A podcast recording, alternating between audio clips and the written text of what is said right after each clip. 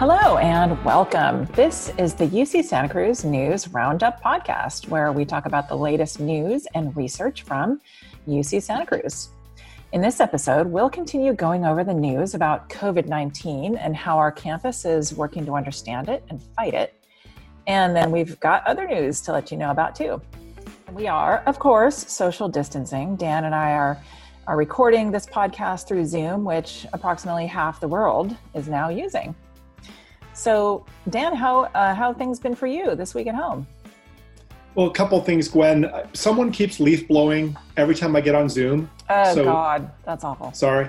And also, I feel like I'm missing. Are you missing going out to eat? I am a lot. I know. I don't yeah. miss going out to eat that much since I don't do it that much in the first place, but I do miss just going out and lingering in, you know, just strolling around, lingering in a, in a shop, looking at things and not worrying about whether I'm coming down with a horrible disease. So, yeah.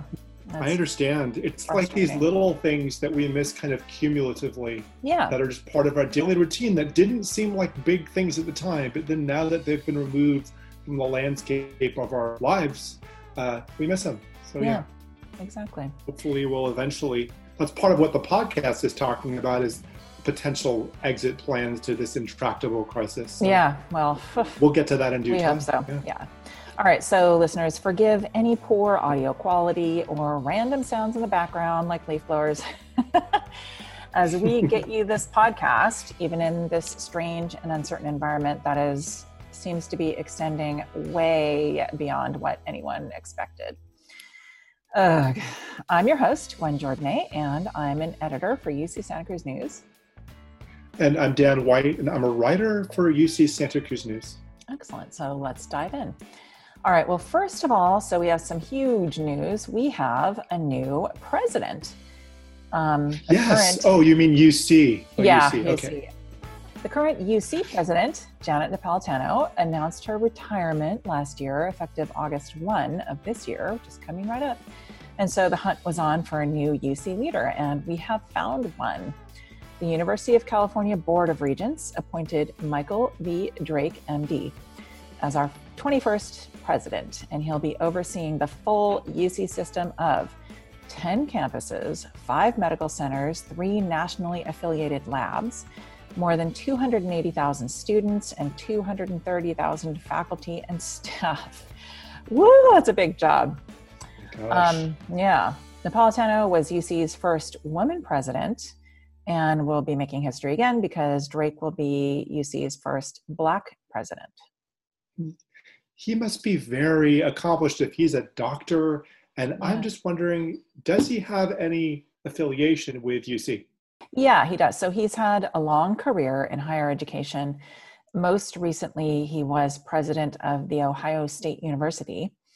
But before his six years at OSU, his entire academic career has been at UC, including as chancellor of UC Irvine for nine years from 2005 to 14, and as system wide vice president for health affairs from 2000 to 2005 he uh, so he did his undergrad at stanford and his residency md and fellowship in ophthalmology at ucsf and then he spent more than two decades on the faculty of the ucsf school of medicine.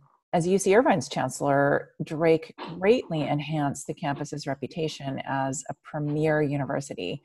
UC Irvine rose to join the top 10 public universities in US News and World Report's annual list and was ranked by Times Higher Education as the number one university in the US under 50 years old.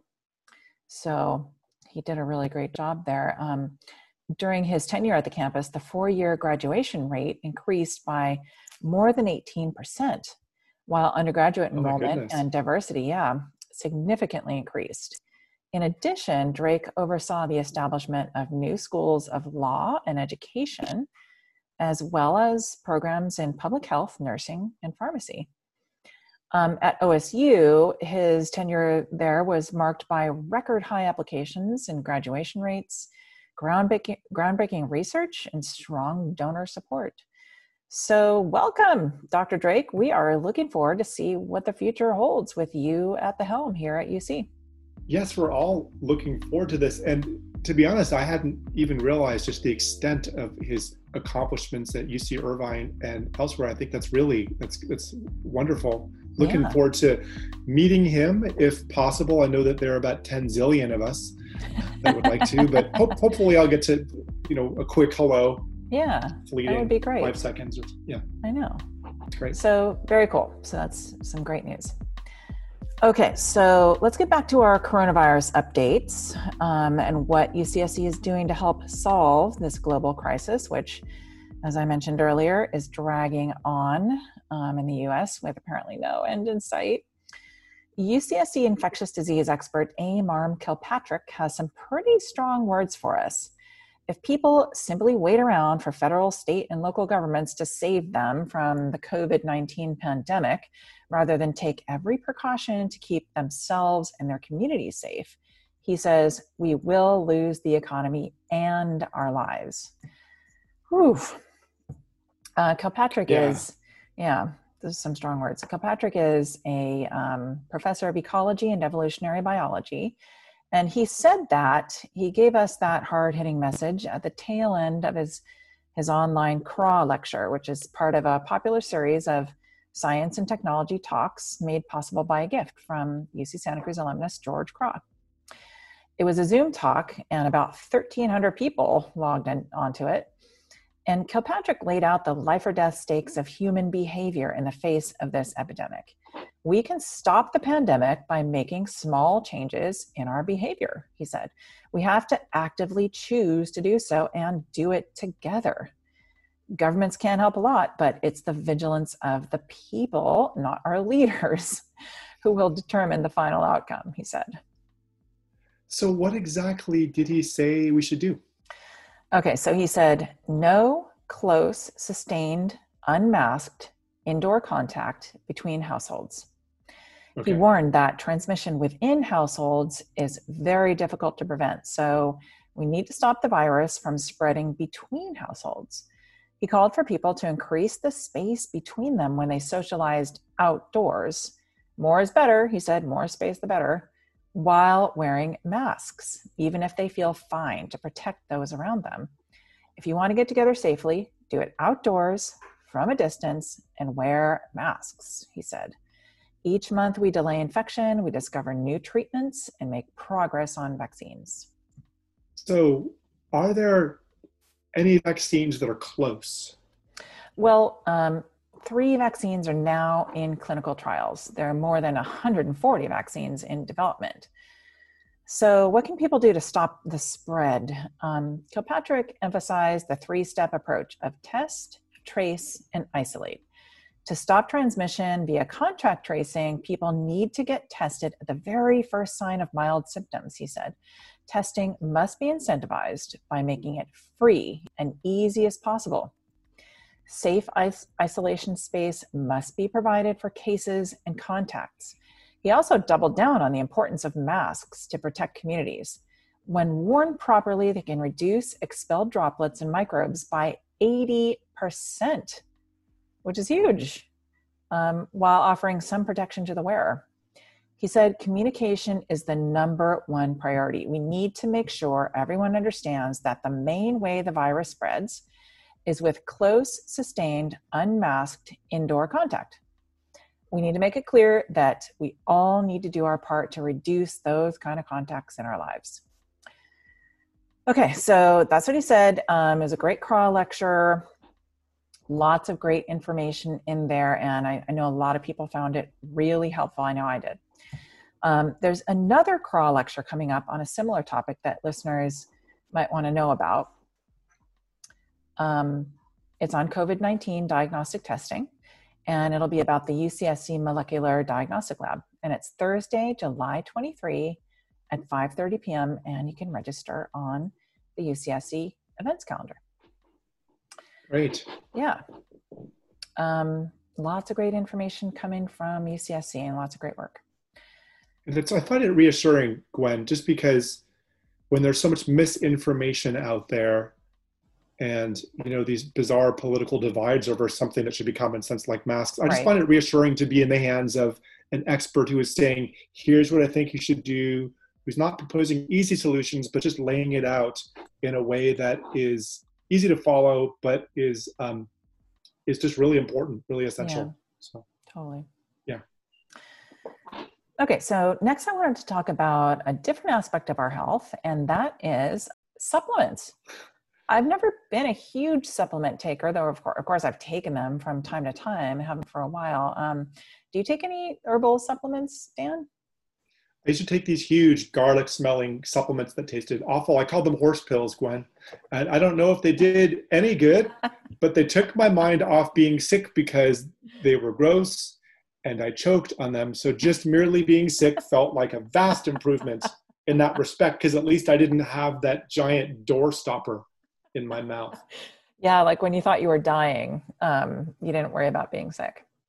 Yeah, there's a motivation too. Like if you know you're going to eat that crushed up garlic every day, I think your Uh. immune system has an extra incentive to, to get really healthy right I away. It's like true, the castor huh? oil of, our grandparents' generation. Like if you don't get better soon, you're going to drink castor oil.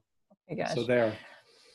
Yeah. So yeah, so millions of people take um, dietary supplements, like plant-based dietary supplements or herbal medicines, like you know echinacea, golden seal for colds.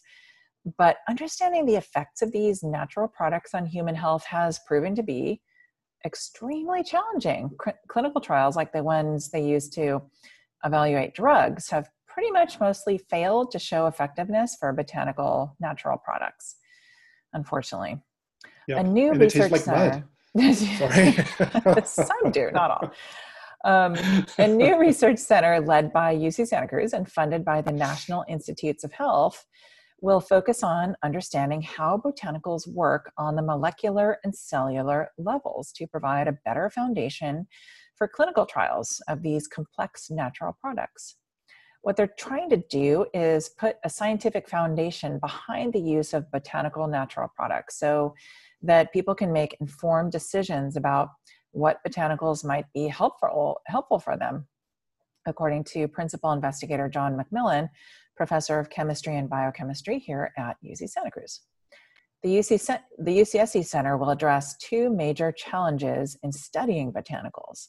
One is the variability of botanical materials and the difficulty of determining what their active components are. The other issue relates to how clinical trials are designed. so what does he mean by how clinical trials are designed?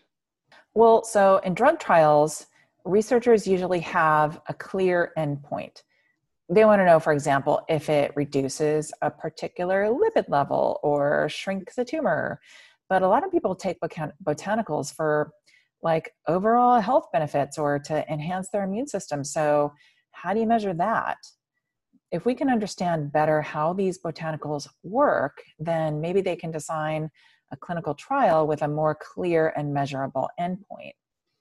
The teams picked out a list of botanicals to start with for their analysis, focusing on several well known natural products that have been used for anti inflammatory effects or for enhancing the immune system. The list includes sweet Annie, also called sweet wormwood. Um, those, those are sounds sounds sweet Annie sounds way more sweet than sweet wormwood. um, golden seal, feverfew, and ashwagandha. I've never heard of that last one. Have, have you? Haven't sounds like the noise you take when you're chugging it down.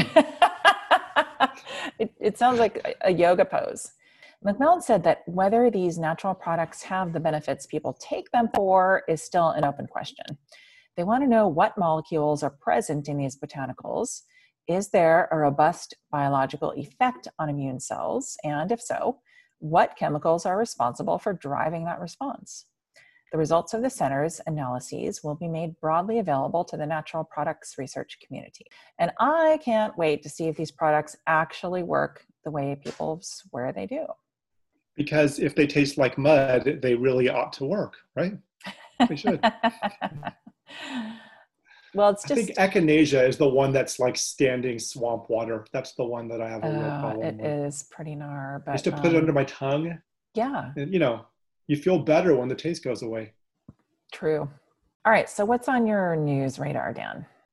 Aside from dodging herbal health remedies, I've got some good news for fiction fans and for people who like adventurous literature that blends disciplines and influences into something that you don't expect that's really new. I'm talking about Sansei and Sensibility. That's the latest book by UC Santa Cruz Emerita Professor of Literature Karen Tei Yamashita. And I hear it's a dazzling collection of short stories about growing up and living in Japanese America. Hmm. And there's a twist. It's what you call a mashup. It's an artful blend of fiction and history. Cool. And the stories are inventive, witty, often surreal, sometimes poignant, exploring the pain and strength of the Japanese American experience. Uh, Sansei and Sensibility is a retrospective of her short pieces, including her first short story that was published in 1975. Hmm. It features an uh, intergenerational cast of Japanese American characters, and it offers the perspective of what it's like to be a Sansei. That's the grandchild of Asian immigrants and Hmm. contemplating what to pass on to the next generation. This sounds great. It sounds like a wonderful collection. Um, but what's the significance of the title? Because it's obviously riffing off Sense and Sensibility. And how does it relate to the works of Jane Austen? Great questions, and Professor Yamashita had really good answers to your questions, Gwen. Almost like she could see them coming in advance. Oh my gosh, amazing. Almost eerie. The inspiration for this collection is my sister, Jane Tomei.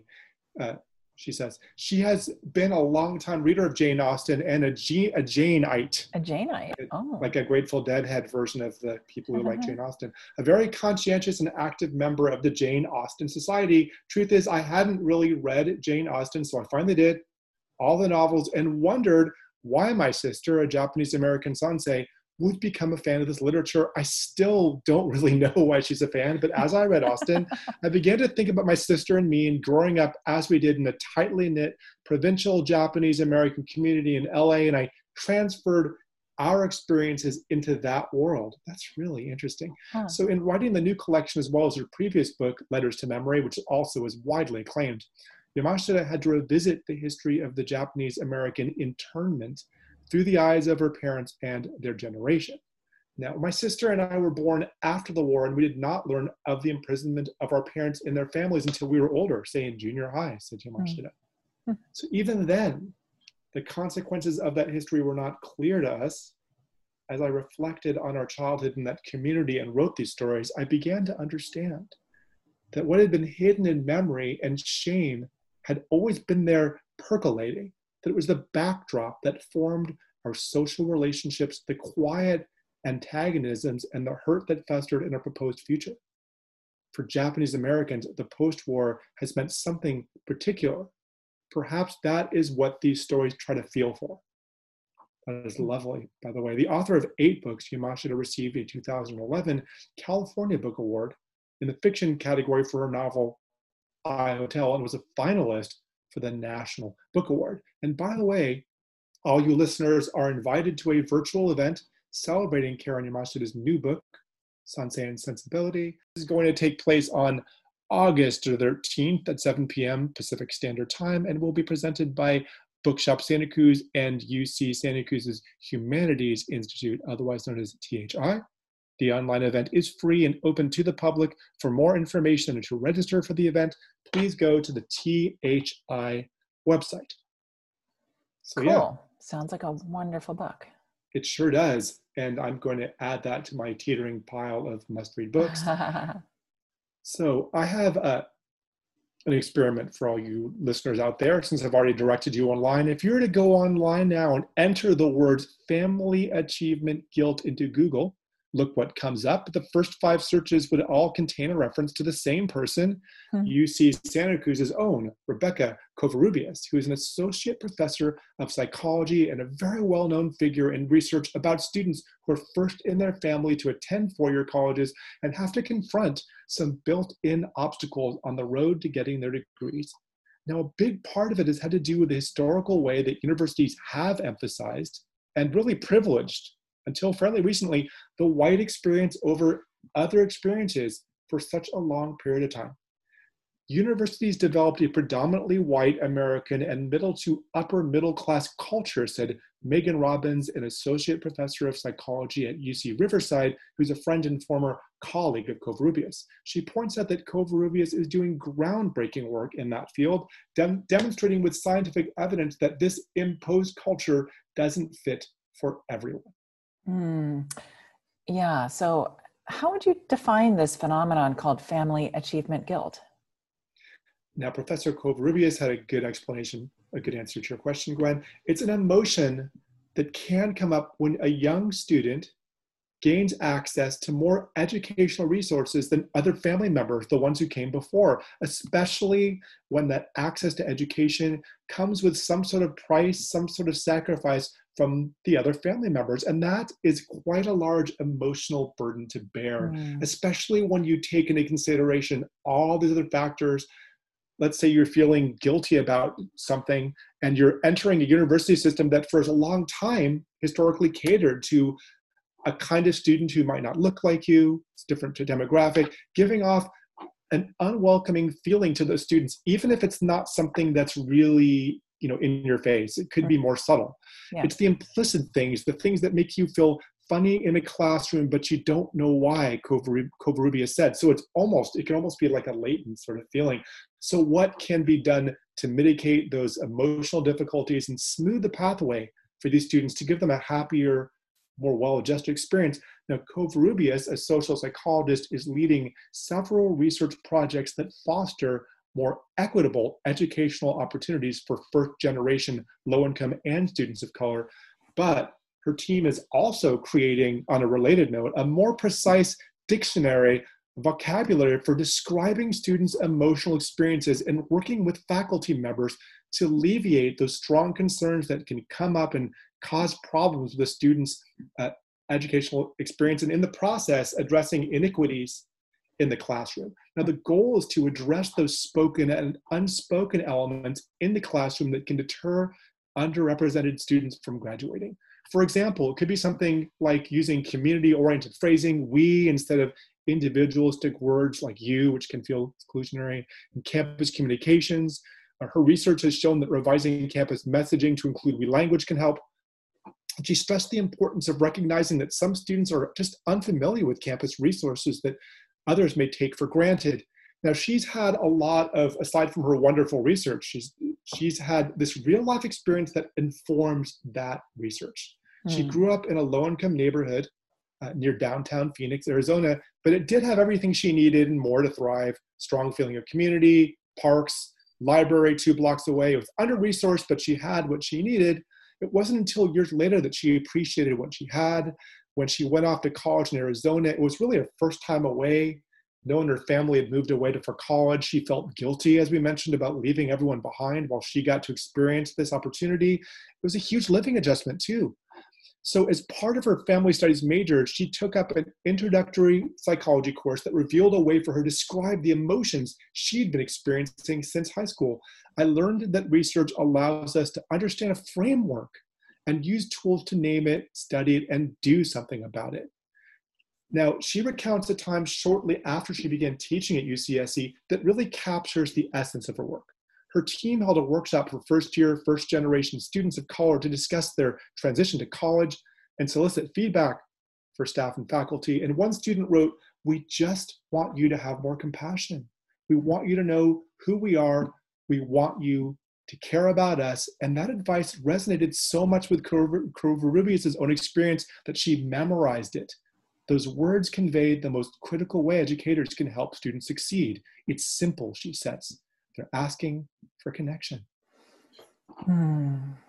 Yeah. That's powerful work, which comes from her experience. And she's, I've seen some workshops related to this, and it's just really powerful. Yeah. Um, moving on to uh, kind of the entertainment and kind of uh, Shakespearean front. I know a lot of you listeners out there, we've talked about before this podcast, Gwen and I were talking about things we missed from our daily mm-hmm. lives. A big one is just those in person cultural experiences, going to museums in person, not watching a little app where you're kind of scanning the museum. You know, going to the ballet and actually, you know, holding a ticket and finding a seat. A lot of people are binging on free broadcasts of different kinds. And the question is, where do you go to get your Shakespeare?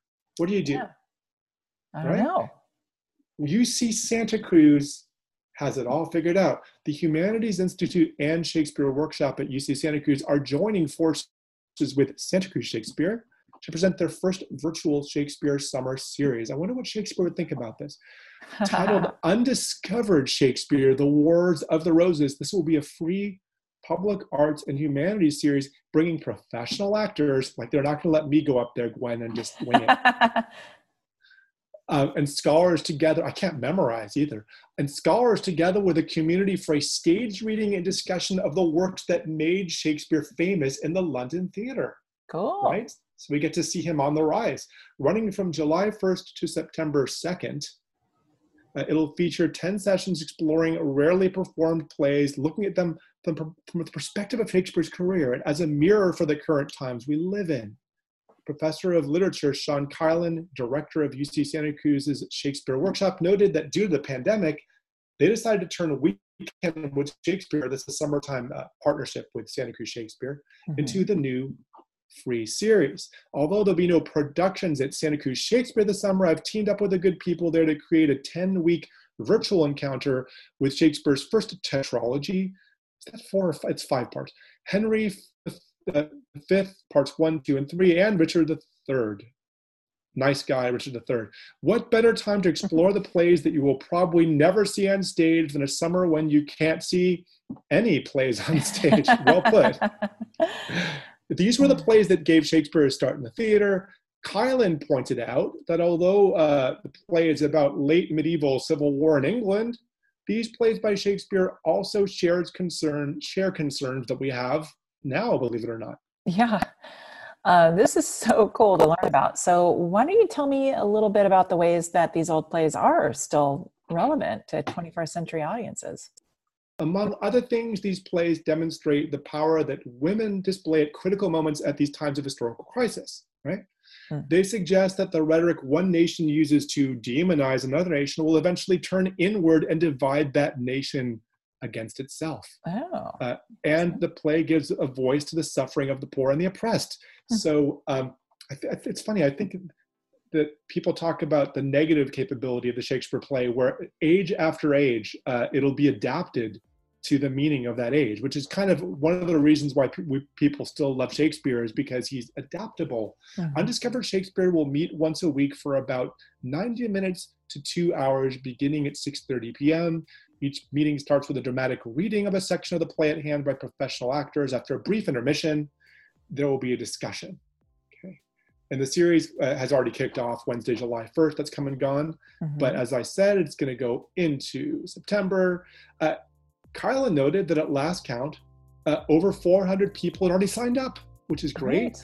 Excellent. And um, note all sessions of the virtual summer series Undiscovered Shakespeare, The Wars of the Roses, are free to the public and participants are not obligated to attend all of them. I mean, I might scold you if you don't, but you're not going to get a bad grade. Or anything. For a complete schedule and register, please visit the Humanities Institute's website. Yeah. Well, excellent. We can yeah. brush up on our Shakespeare while we are sitting around our house because we can't leave it. Yeah. um, that's a great idea and i hope a lot of people do that um, very very cool it's nice that these, these there are these new traditions gwen that are starting because have you noticed yeah. there's certain covid traditions like people are howling at eight they've stopped they uh-huh. stopped howling and they've been like zoom cocktail hours when's the last time you've done a zoom cocktail oh hour? man like, yeah that's that's when i think this was going to end sorry but now we've got but now we've got shakespeare in your house Shakespeare in your pajamas. Yeah. Well, that makes it very comfortable to. Uh, they should have just called it Shakespeare in your PJs. the Bard. The yeah, Bard. Or the Bard in your boxers. That's what they should call it. um, maybe not. Anyway. All right. Well, with that, um, that is it for this time. Um, More than so enough. You can, Boy. you can, yeah, you can uh, go go check out the lineup of the Undiscovered Shakespeare series and Yeah. get some culture in your life. Get some culture, people. Okay. Well, that's it for this time. Good as always to have you with us. Stay safe, Yeah. stay healthy, slap on your mask, slugs, and uh, we'll catch you up with all the latest news next time. See y'all soon. All right. Bye.